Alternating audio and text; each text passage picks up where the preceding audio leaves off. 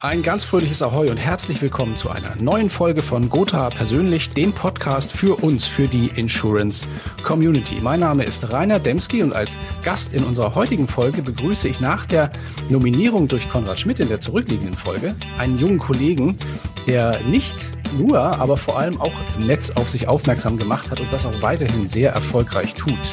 Er ist Gewinner des Jungmakler Awards 2018, betreibt einen der stärksten YouTube-Kanäle unserer Branche, wenn nicht sogar den stärksten, mit über 350 Erklärvideos, mehr als zwei Millionen Videoaufrufen und so weiter. Er ist außerdem erfolgreicher Podcaster und einer der besonders gefragten Digitalexperten in unserer Branche. Ich freue mich sehr, dass du heute bei mir zu Gast bist, lieber Bastian Kunke. Hallo Rainer, hallo liebe Zuhörer. Vielen Dank, dass ich heute mit dabei sein darf. Danke auch für die, für die äh, nette Anmoderation. Kleine Korrektur. Mhm. 2017 habe ich den Jungmakler ah, Siehst du, schlecht recherchiert von dem Rainer, aber wir lassen das jetzt mal drin. Aber dann ist es ja schon länger her als gedacht. Ja, ja tatsächlich. Genau. Ja, Basti, was manche, die dir auf Facebook oder auch in anderen Plattformen so folgen, vielleicht schon mitbekommen haben, du hast ja einige Zeit in den vergangenen Jahren auf Mallorca gelebt und auch von dort aus gearbeitet und deine Kunden in Deutschland und auch anderswo auf der Welt digital betreut. Jetzt hat es dich aber wieder nach München zurückverschlagen sozusagen. Dazu also eine Frage in zwei Teilen. Wie hast du denn deine Zeit auf den Balearen in der Rückschau so ein bisschen erlebt? Vielleicht so ein paar Milestones und Schlaglichter. Und was hat dich eigentlich dazu bewogen, die Sonneninsel wieder gegen die oberbayerische Hochebene einzutauschen? Das ist aber schön ausgedrückt. ja, in der Tat war das auch etwas, was viele, viele in meinem Umfeld und natürlich auch von denen, die mir auf Social Media folgen, erstmal, ja, die haben das nicht verstanden. Warum geht er jetzt vom Paradies zurück nach Deutschland? Da kann ich gerne ein bisschen äh, dann in der zweiten Frage was dazu erzählen. Aber die, die erste Frage, die letzten ja, zweieinhalb, zwei Jahre, die waren super. Ja, das hat, war einfach auch ein Erlebnis für mich als Person, als Mensch, aber als auch als Unternehmer. Ähm, war für meine Frau sehr spannend, einfach mal in ein neues Land reinzukommen, wo man halt nichts weiß, man kennt die Kultur nicht wirklich, man kennt die Sprache nicht, hat kein soziales Umfeld und baut sich das halt alles Stück für Stück gemeinsam auf. Das war sehr spannend. Das ist ein, ja, ein Erlebnis, das ich so nicht missen möchte, weil das alles dann auch wieder ein bisschen in Perspektive setzt, was man dann zum Beispiel vielleicht im eigenen Heimatland ja plötzlich nicht mehr hat, ja, wo man auf einmal Sachen wieder zu schätzen lernt, die man in Deutschland hat oder hatte und das in einem anderen Land jetzt nicht unbedingt der Fall ist. Und aber auf der anderen Seite man halt auch was mitnehmen kann, was jetzt dort in Spanien auf Mallorca vielleicht etwas angenehmer oder schöner ist, was man in Deutschland äh, in der Form vielleicht nicht hat. Sowas wie natürlich das Wetter, ja, und die Leute sind ein bisschen entspannter. Ähm, das würde uns Deutschen auch ein bisschen gut tun. Vielleicht nicht so ganz entspannt, wie die Spanier sind, aber so eine gute Mischung. Also das habe ich mitgenommen, mhm. auf alle Fälle aus dieser Zeit. Und zu der zweiten Frage, ist relativ pragmatisch äh, beantwortet. Als wir rübergegangen sind, war ich der Solo-Selbstständige. Ich war nur ich und das war cool und ich hatte meine Online-Beratung, die ging von dort aus und habe in der Badehose dort gesessen am, am Schreibtisch, immer wieder in den Pool gesprungen oder ins Meer. Das, das war toll. Dann ist natürlich alles weiter gewachsen, was auch schön ist. Und ich bin dann aber irgendwann an den Punkt gekommen, dass ich dann im Jahr 2019 sehr oft hin und her geflogen bin. Ich glaube, ich bin 30 Mal hin und her geflogen. Mhm das war stressig. Das war einfach Stress pur. Jeder, der da irgendwie sagt, ach komm mal, geiles Jet-Set-Leben, das ist Blödsinn. Ja, hin und her fliegen, das ist anstrengend. Vor allem dann in irgendwelchen ähm, Ballermann-Fliegern, ja. wo du dann die ganzen betrunkenen Partyleute um dich herum hast. Aber das ist, das ist nur so eine kleine Randnotiz. Und dann haben wir dann Anfang 2020 dann irgendwie schon gesagt, okay, jetzt wird das Ganze hier größer. Ich habe Mitarbeiter, ich habe andere Berater, ich habe hier ein paar Sachen, die ich einfach vor Ort nur regeln kann, ja, wie jetzt zum Beispiel die GmbH-Gründung und hier und da. Die Wege müssen kürzer werden. Und dann haben wir eben festgestellt, für den Lebensabschnitt, der jetzt kommt, macht es doch Sinn, halt einfach die Präsenz in Deutschland zu haben, die Homebase in Deutschland zu haben. Das Schöne ist, auch das ist eben ohne Probleme möglich, weil ich ja weiterhin von überall aus arbeiten kann. Und dann ist die Wahl auf München gefallen, sehr schnell auf München gefallen, weil wir beide die Stadt ähm, doch sehr lieben. Sie liegt geografisch super, super Flughafen. Und äh, hier sitzen natürlich auch ein paar Versicherer und andere Player in der Branche. Das heißt, das hat irgendwie alles Sinn gemacht. Und dann sind wir hier nach München gekommen und fühlen uns auch pudelwohl hier die Fußbodenheizung hilft, ja, vor allem jetzt gerade aktuell, wenn man dann die Sonne da drüben vielleicht ein bisschen vermisst, die man ja doch noch im Oktober oder so hat. ja, gut. Und wenn das Mittelmeer sagen wir mal, zu sehr sagen wir mal, in, in, in Vergessenheit geraten ist, ist man ja auch relativ schnell an der Adria. Das ist ja nicht so äh, Richtig. Genau. Ja, dieses ortsunabhängige digitale Maklerbüro, das bleibt ja für dich auch eines der Kernthemen. Das hast du ja auch schon auf vielen Branchen-Events referiert und auch der Branche ein Stück weit näher gebracht. Ist das für dich, sagen wir mal, und auch für die Branche aus deiner Sicht das Zukunftsszenario? Also will sagen, ist Digitalisierung in diesem Umfang eigentlich alternativlos oder wird es aus deiner Sicht künftig in der Branche auch noch Raum für andere, weniger digitale Modelle geben? Also ich gehe stark davon aus, dass es äh, weiterhin Raum gibt für weniger digitale Modelle, einfach weil der Kreativität hier auch keine Grenzen gesetzt äh, sind. Einfach nur ein Beispiel, Amazon, ja, Online-Händler, soweit ich weiß, haben die jetzt irgendwo mal einen Offline-Buchladen eröffnet. Mhm. Das heißt, genau sowas ist auch in unserer Branche äh, vorstellbar, wobei man natürlich sagen muss, wir sind noch weit hinter dem, wo Amazon heute schon ist. Das heißt, das wird jetzt schon noch mehr in die Richtung Digitalisierung und sonst was gehen, aber das wird nicht so sein, dass das nur nur noch Online-Beratungen sein werden oder so. Das wird sich daran orientieren, was der Kunde am Ende des Tages möchte. Mhm. Ich, ich für mich selbst habe überhaupt keine Motivation, irgendwas in die Richtung Offline zu machen. Ich für mich selbst und für mein Unternehmen, weil ich die letzten ja drei, fast schon vier Jahre eben diese Online-Welt nicht nur entdeckt habe für mich, sondern eben auch sehe, dass die Kunden, die ich habe, sind ja vor allem jüngere Kunden und auch die Generation, die jetzt nachkommt, die wird nur so zu einem großen Teil äh, das Thema Versicherung ja, gemanagt haben wollen und beraten werden wollen. Die wollen das mhm. einfach haben, ja, online, digital. Und das ist genau mein Ding. Und da entwickle ich mich auch weiter und, und gucke, wie ich das noch irgendwie besser machen kann. Und da habe ich Spaß dran. Und das Schöne ist ja, da ist ganz, ganz, ganz, ganz, ganz viel Potenzial da in unserer Branche, was man da noch alles machen kann. Das ist so das Positive, wenn man weit hinten dran ist, finde ich.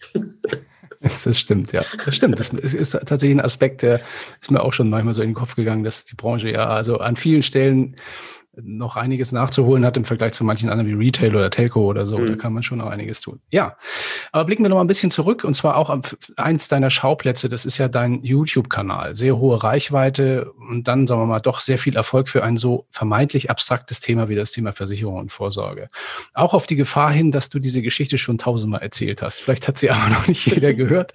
Wie kam es denn seinerzeit überhaupt dazu, dass du mit diesem Thema an den Start gegangen bist? Und was braucht man dafür, um als Vermittler das Thema Videomarketing Marketing für sich zu erschließen? Ich glaube, ich hätte doch einfach mal ein Buch schreiben sollen, wo ich genau das am Anfang erkläre und dann hätte ich jeden auf dieses Buch verweisen können, hätte vielleicht noch Geld damit verdient. Wie bin ich drauf gekommen? Die, die Kurzfassung ist die, ich war ja auch klassischer Makler damals, Offline-Makler mit klassischer Offline-Kundenakquise und alles, was dazugehört, was ich auch nicht missen möchte, weil das lässt mich umso mehr wertschätzen, was ich heute habe. Und ich hatte dann irgendwann das Thema, dass ich bei Kunden saß oder eben noch gar nicht beim Kunden saß, sondern schon vorher irgendwie der Termin erst gar nicht zugesagt wurde oder er wurde kurzfristig abgesagt. Und ich habe mir immer die Frage gestellt, warum denn? Warum passiert das? Und ich wusste ja, ich mache einen guten Job, ja, ich mache echt einen richtig guten Job und ich bin, glaube ich, auch halbwegs sympathisch. Also Leute haben Spaß dran, sich mit mir zu unterhalten. Also woran liegt's? Und meine Antwort war, es liegt daran, dass die Leute mich nicht kennen. Sie wissen nicht genau, wer da jetzt kommt. Und ist das jetzt irgendeiner von den Bösen, ja, der hier einfach nur schnell irgendwo eine Unterschrift will, oder ist es doch einer von den Guten? Und das Risiko wollen dann viele vielleicht in der Form nicht eingehen bei, beim Thema Versicherung und dann wird der Termin halt vielleicht doch lieber abgesagt oder ist gar nicht wahrgenommen. Das war so meine Denke und die Lösung war dann für mich, okay, ich muss es schaffen, dass die Leute mich schon vor dem Termin oder vielleicht bevor sie sich überhaupt mit dem Thema auseinandersetzen, mich schon kennenlernen. Und dann war ich halt relativ schnell bei dem Thema Video. Die erste Idee war so, ich nehme Video auf, wo ich mich kurz vorstelle, erkläre, was ich mache, meinen Hintergrund oder so und schicke das den Kunden so im Vorfeld, dass das quasi so die, die Termin, die, die stattgefundenen Quote erhöht, weil die Leute dann schon mal hier ein bisschen was von mir persönlich mitbekommen. Das war so die Idee ganz am Anfang gewesen.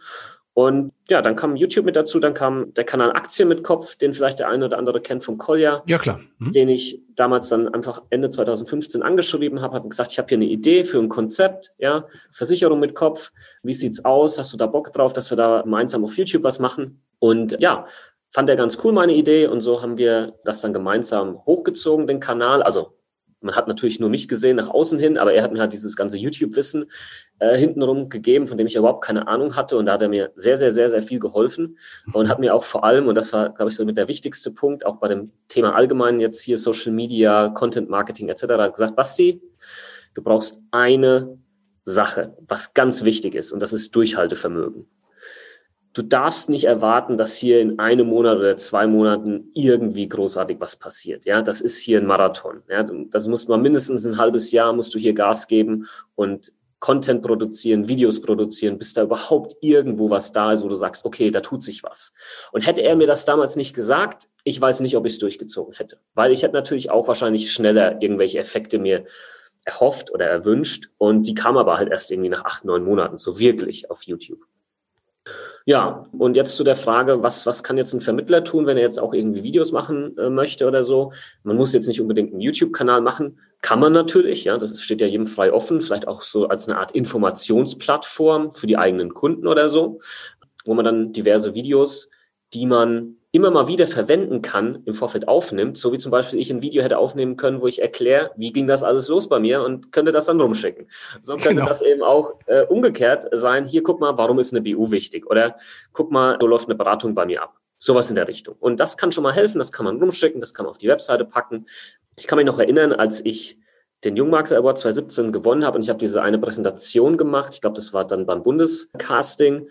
Und da kam dann die Frage, die man beantworten musste, wie viele Mitarbeiter man hat. Und ich hatte damals gesagt, ich habe 160 Mitarbeiter. Und also da gesagt, wie 160 Mitarbeiter, was geht mit dem ab? Und dann habe ich halt eine Folie gezeigt mit den ganzen Videos von mir, wo ich dann erklärt habe, ja, jedes meiner Video ist, Videos ist ein Mitarbeiter von mir, der 24-7 für mich arbeitet und nichts kostet. Und das ist vielleicht auch ein bisschen was, was Videos ausmacht, diese Thematik, die sind, immer, die sind einfach da, die werden nicht müde, du kannst das rumschicken und die nehmen die Arbeit ab. Und das könnte auch etwas sein, wo vielleicht der ein oder andere Vermittler mal drüber nachdenken sollte, vielleicht das ein oder andere Video aufnehmen äh, kann, auf die Webseite setzen kann, ähm, etc. und sich hier ein bisschen Arbeit ersparen kann. Wenn man es konsequent macht, so wie du es vorhin auch schon gesagt hast, Durchhaltevermögen und Konsequenz und dabei bleiben, ja. wichtiger Erfolgsfaktor. Neben dem Videothema betreibst du ja auch mit unserem lieben Kollegen Patrick Hamacher ja auch einen Podcast-Kanal. Auch da ist ja Durchhaltevermögen und Konsequenz gefordert. Das Medium heißt Versicherungsgeflüster. Viele von äh, euch da draußen kennen das sicherlich auch schon. Das ist ja auch ein spannendes Format, das ja auch schon, sagen wir mal, auch in, auch in den Podcast-Kanälen immer wieder Bestplätze so erreicht und in, in, innerhalb der Branche, würde ich mal sagen. Was treibt ihr genau in diesem Format und welche Zukunft hat aus eurer oder aus deiner Sicht das Medium Podcast für die Branche? Ja, also wir machen das nur wegen dem Geld und eigentlich kann ich den Patrick überhaupt nicht leiden. nein, nein ähm, natürlich nicht. Auch hier das Thema, als wir das angefangen haben und der Patrick auf mich zukam, das war auch, ich glaube, 2017 irgendwann. Und ähm, ich hatte auch das Thema Podcast schon im Kopf, hatte aber einfach nicht die Zeit. Er hatte das auch, er hat mich einfach angehauen. Ich hatte damals in Aschaffenburg gewohnt, er in Würzburg. Dann haben wir uns einfach mal getroffen und haben uns echt super verstanden. Bis heute sehr, sehr gut. Ich scherze manchmal und eigentlich ist es gar nicht so wirklich gescherzt, sondern fast die Wahrheit, dass ich manchmal mit ihm öfters und länger spreche als mit meiner eigenen Frau. Aber das, das ist eben das, was uns auch irgendwie verbindet, dann eben diese Leidenschaft mit dem Verbreiten von Wissen in Form jetzt von einem Podcast, äh, was eben auch nochmal ein Medium ist, was eine andere Zielgruppe einfach anspricht. Leute, die dann auf dem Weg zur Arbeit vielleicht ähm, das einfach anhören oder im, im Auto dann hören, im Zug, wie auch immer. Und da schaut man sich jetzt vielleicht nicht unbedingt ein Video an, sondern möchte einfach nur hören. Und das Feedback auch hier kam halt erst viel später, wo wir gedacht haben, ja, hört das überhaupt jemand? Weil du hast jetzt nicht solche Analytics, wie jetzt ich das bei YouTube habe, wo ich sehe, okay, so und so viele Leute schauen das, da gibt es so und so viele Likes. Hast du halt bei Podcasts nicht, das weißt du ja auch, Rainer. Und da bist du immer so ein bisschen im Dunkeln, ja. Hört das jetzt überhaupt jemand?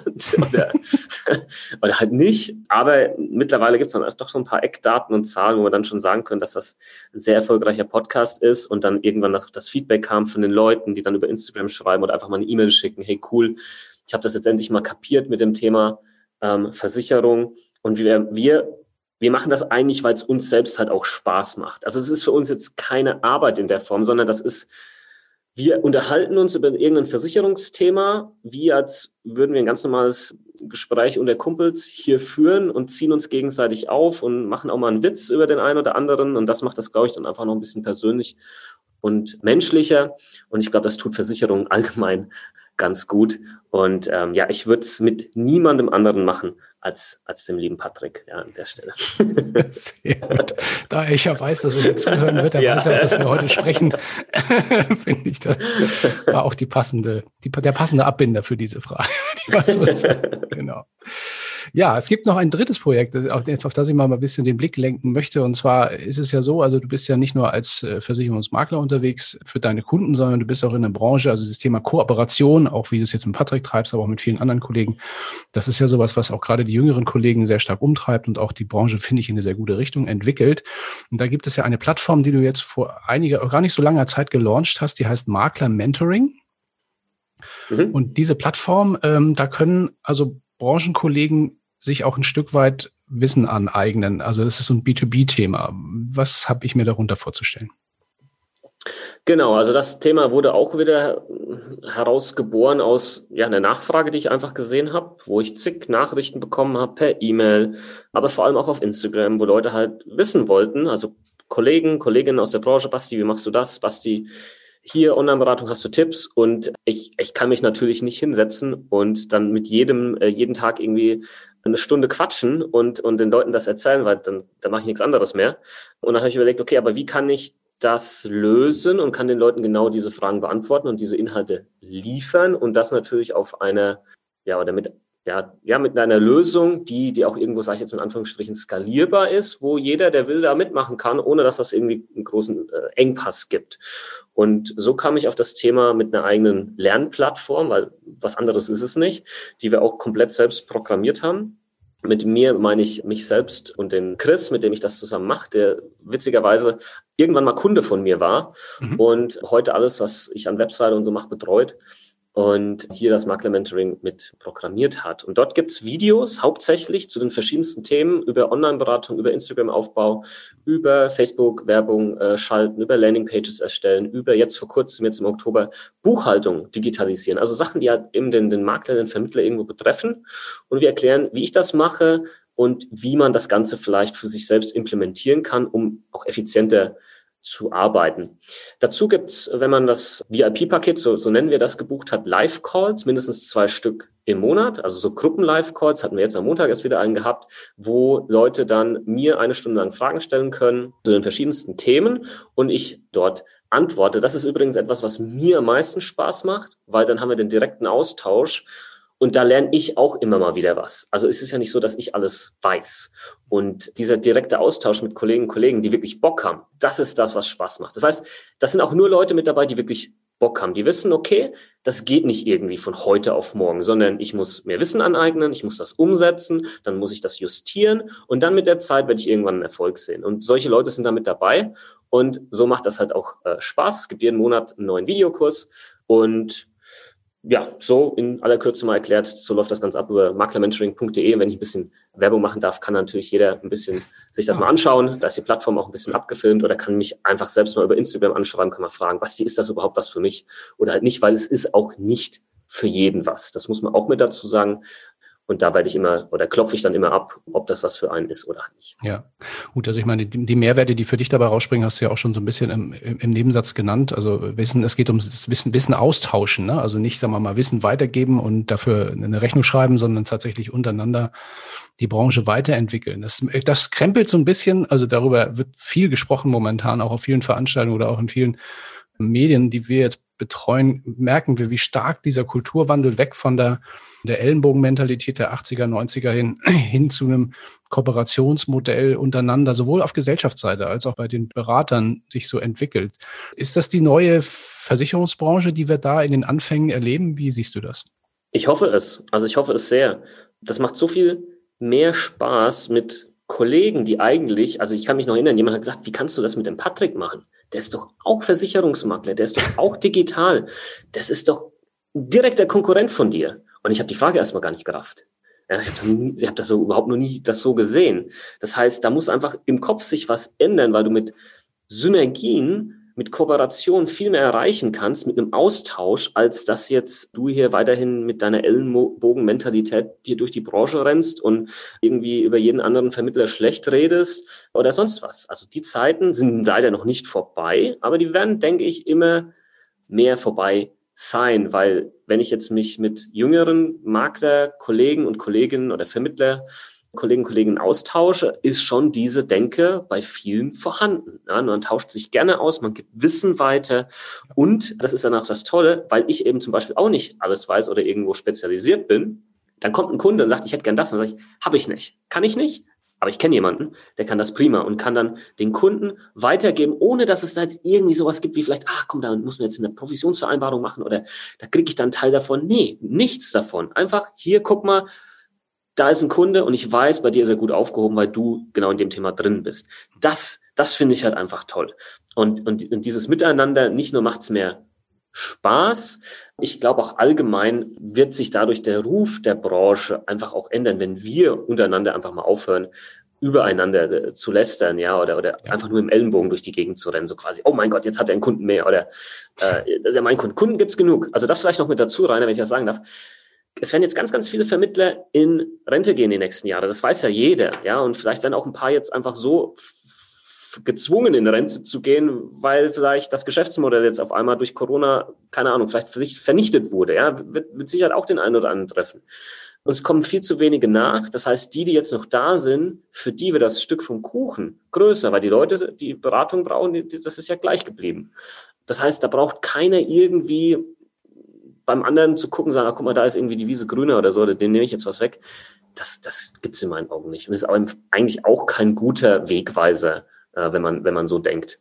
Ja. So sehe ich das zumindest. Also ich glaube auch nicht, dass ich glaube auch, dass es selbst früher, als es noch mehr Berater gab, ich glaube nie, dass es nie für Kunden angenehm war, dieses, diese Ellenbogen-Mentalität am eigenen Leib zu spüren. Das war ja auch immer so. Dann kam der nächste, hat gesagt, oh, der, was hat denn der da gemacht und so.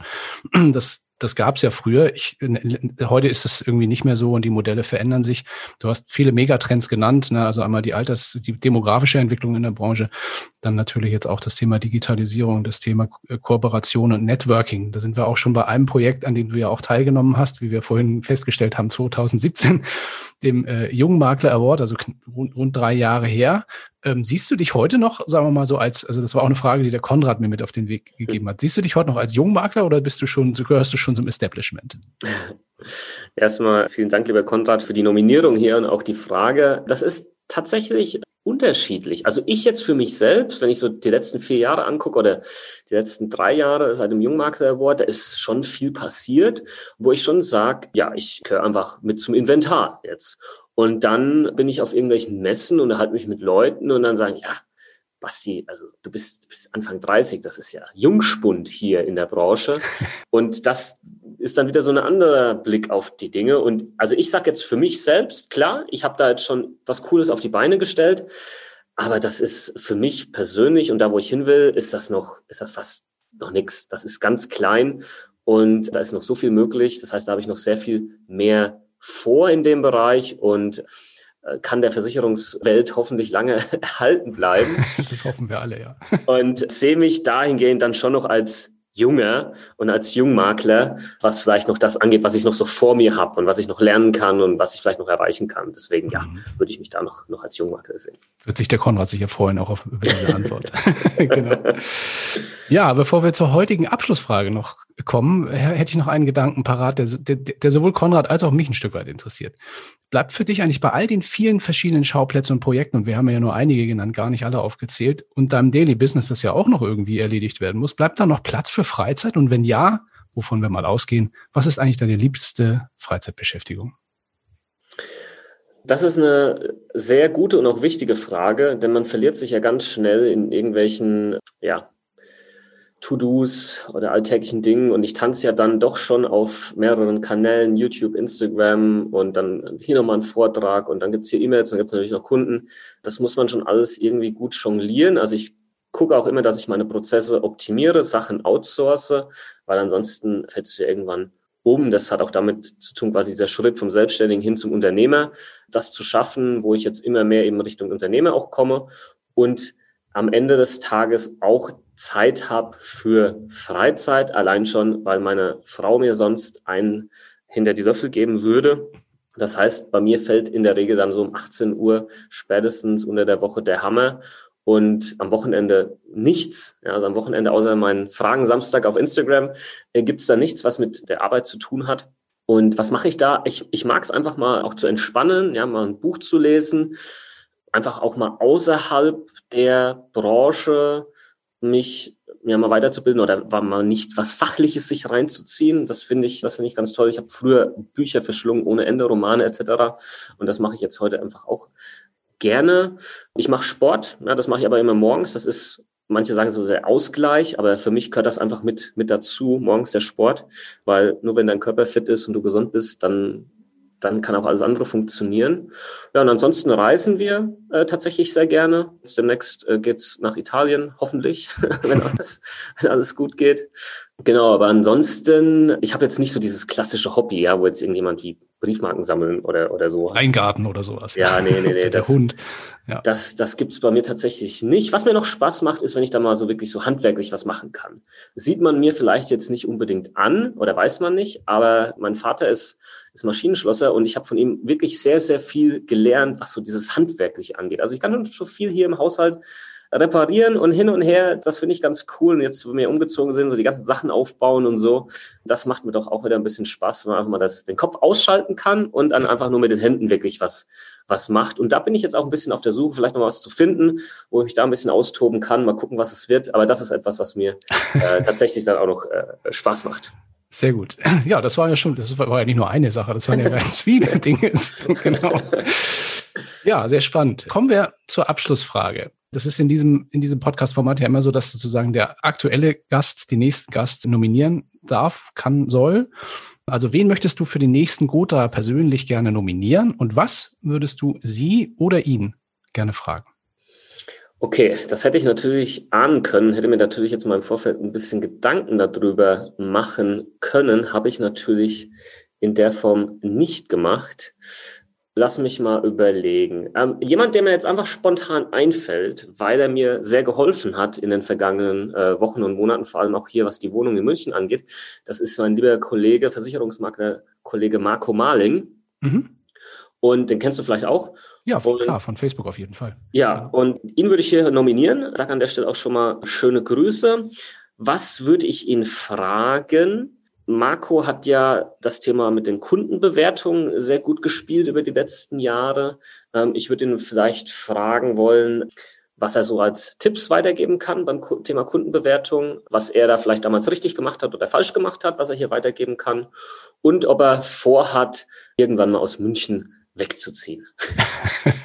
sehr gut. Das, da freue ich mich sehr drauf, das Gespräch mit Marco. Lieben Dank für die, für die Nominierung und auch für, für die spannenden Fragen und natürlich auch für dieses großartige Interview. Hat mir sehr, sehr viel Spaß gemacht, dass du hier bei uns und auch bei mir zu Gast warst in unserem Podcast-Format. Dir und deiner Familie, lieber Basti, alles Liebe und bis gerne auch mal wieder in einem unserer digitalen Spielstätten. Kommt bestimmt dazu. Vielen lieben Jawohl. Dank.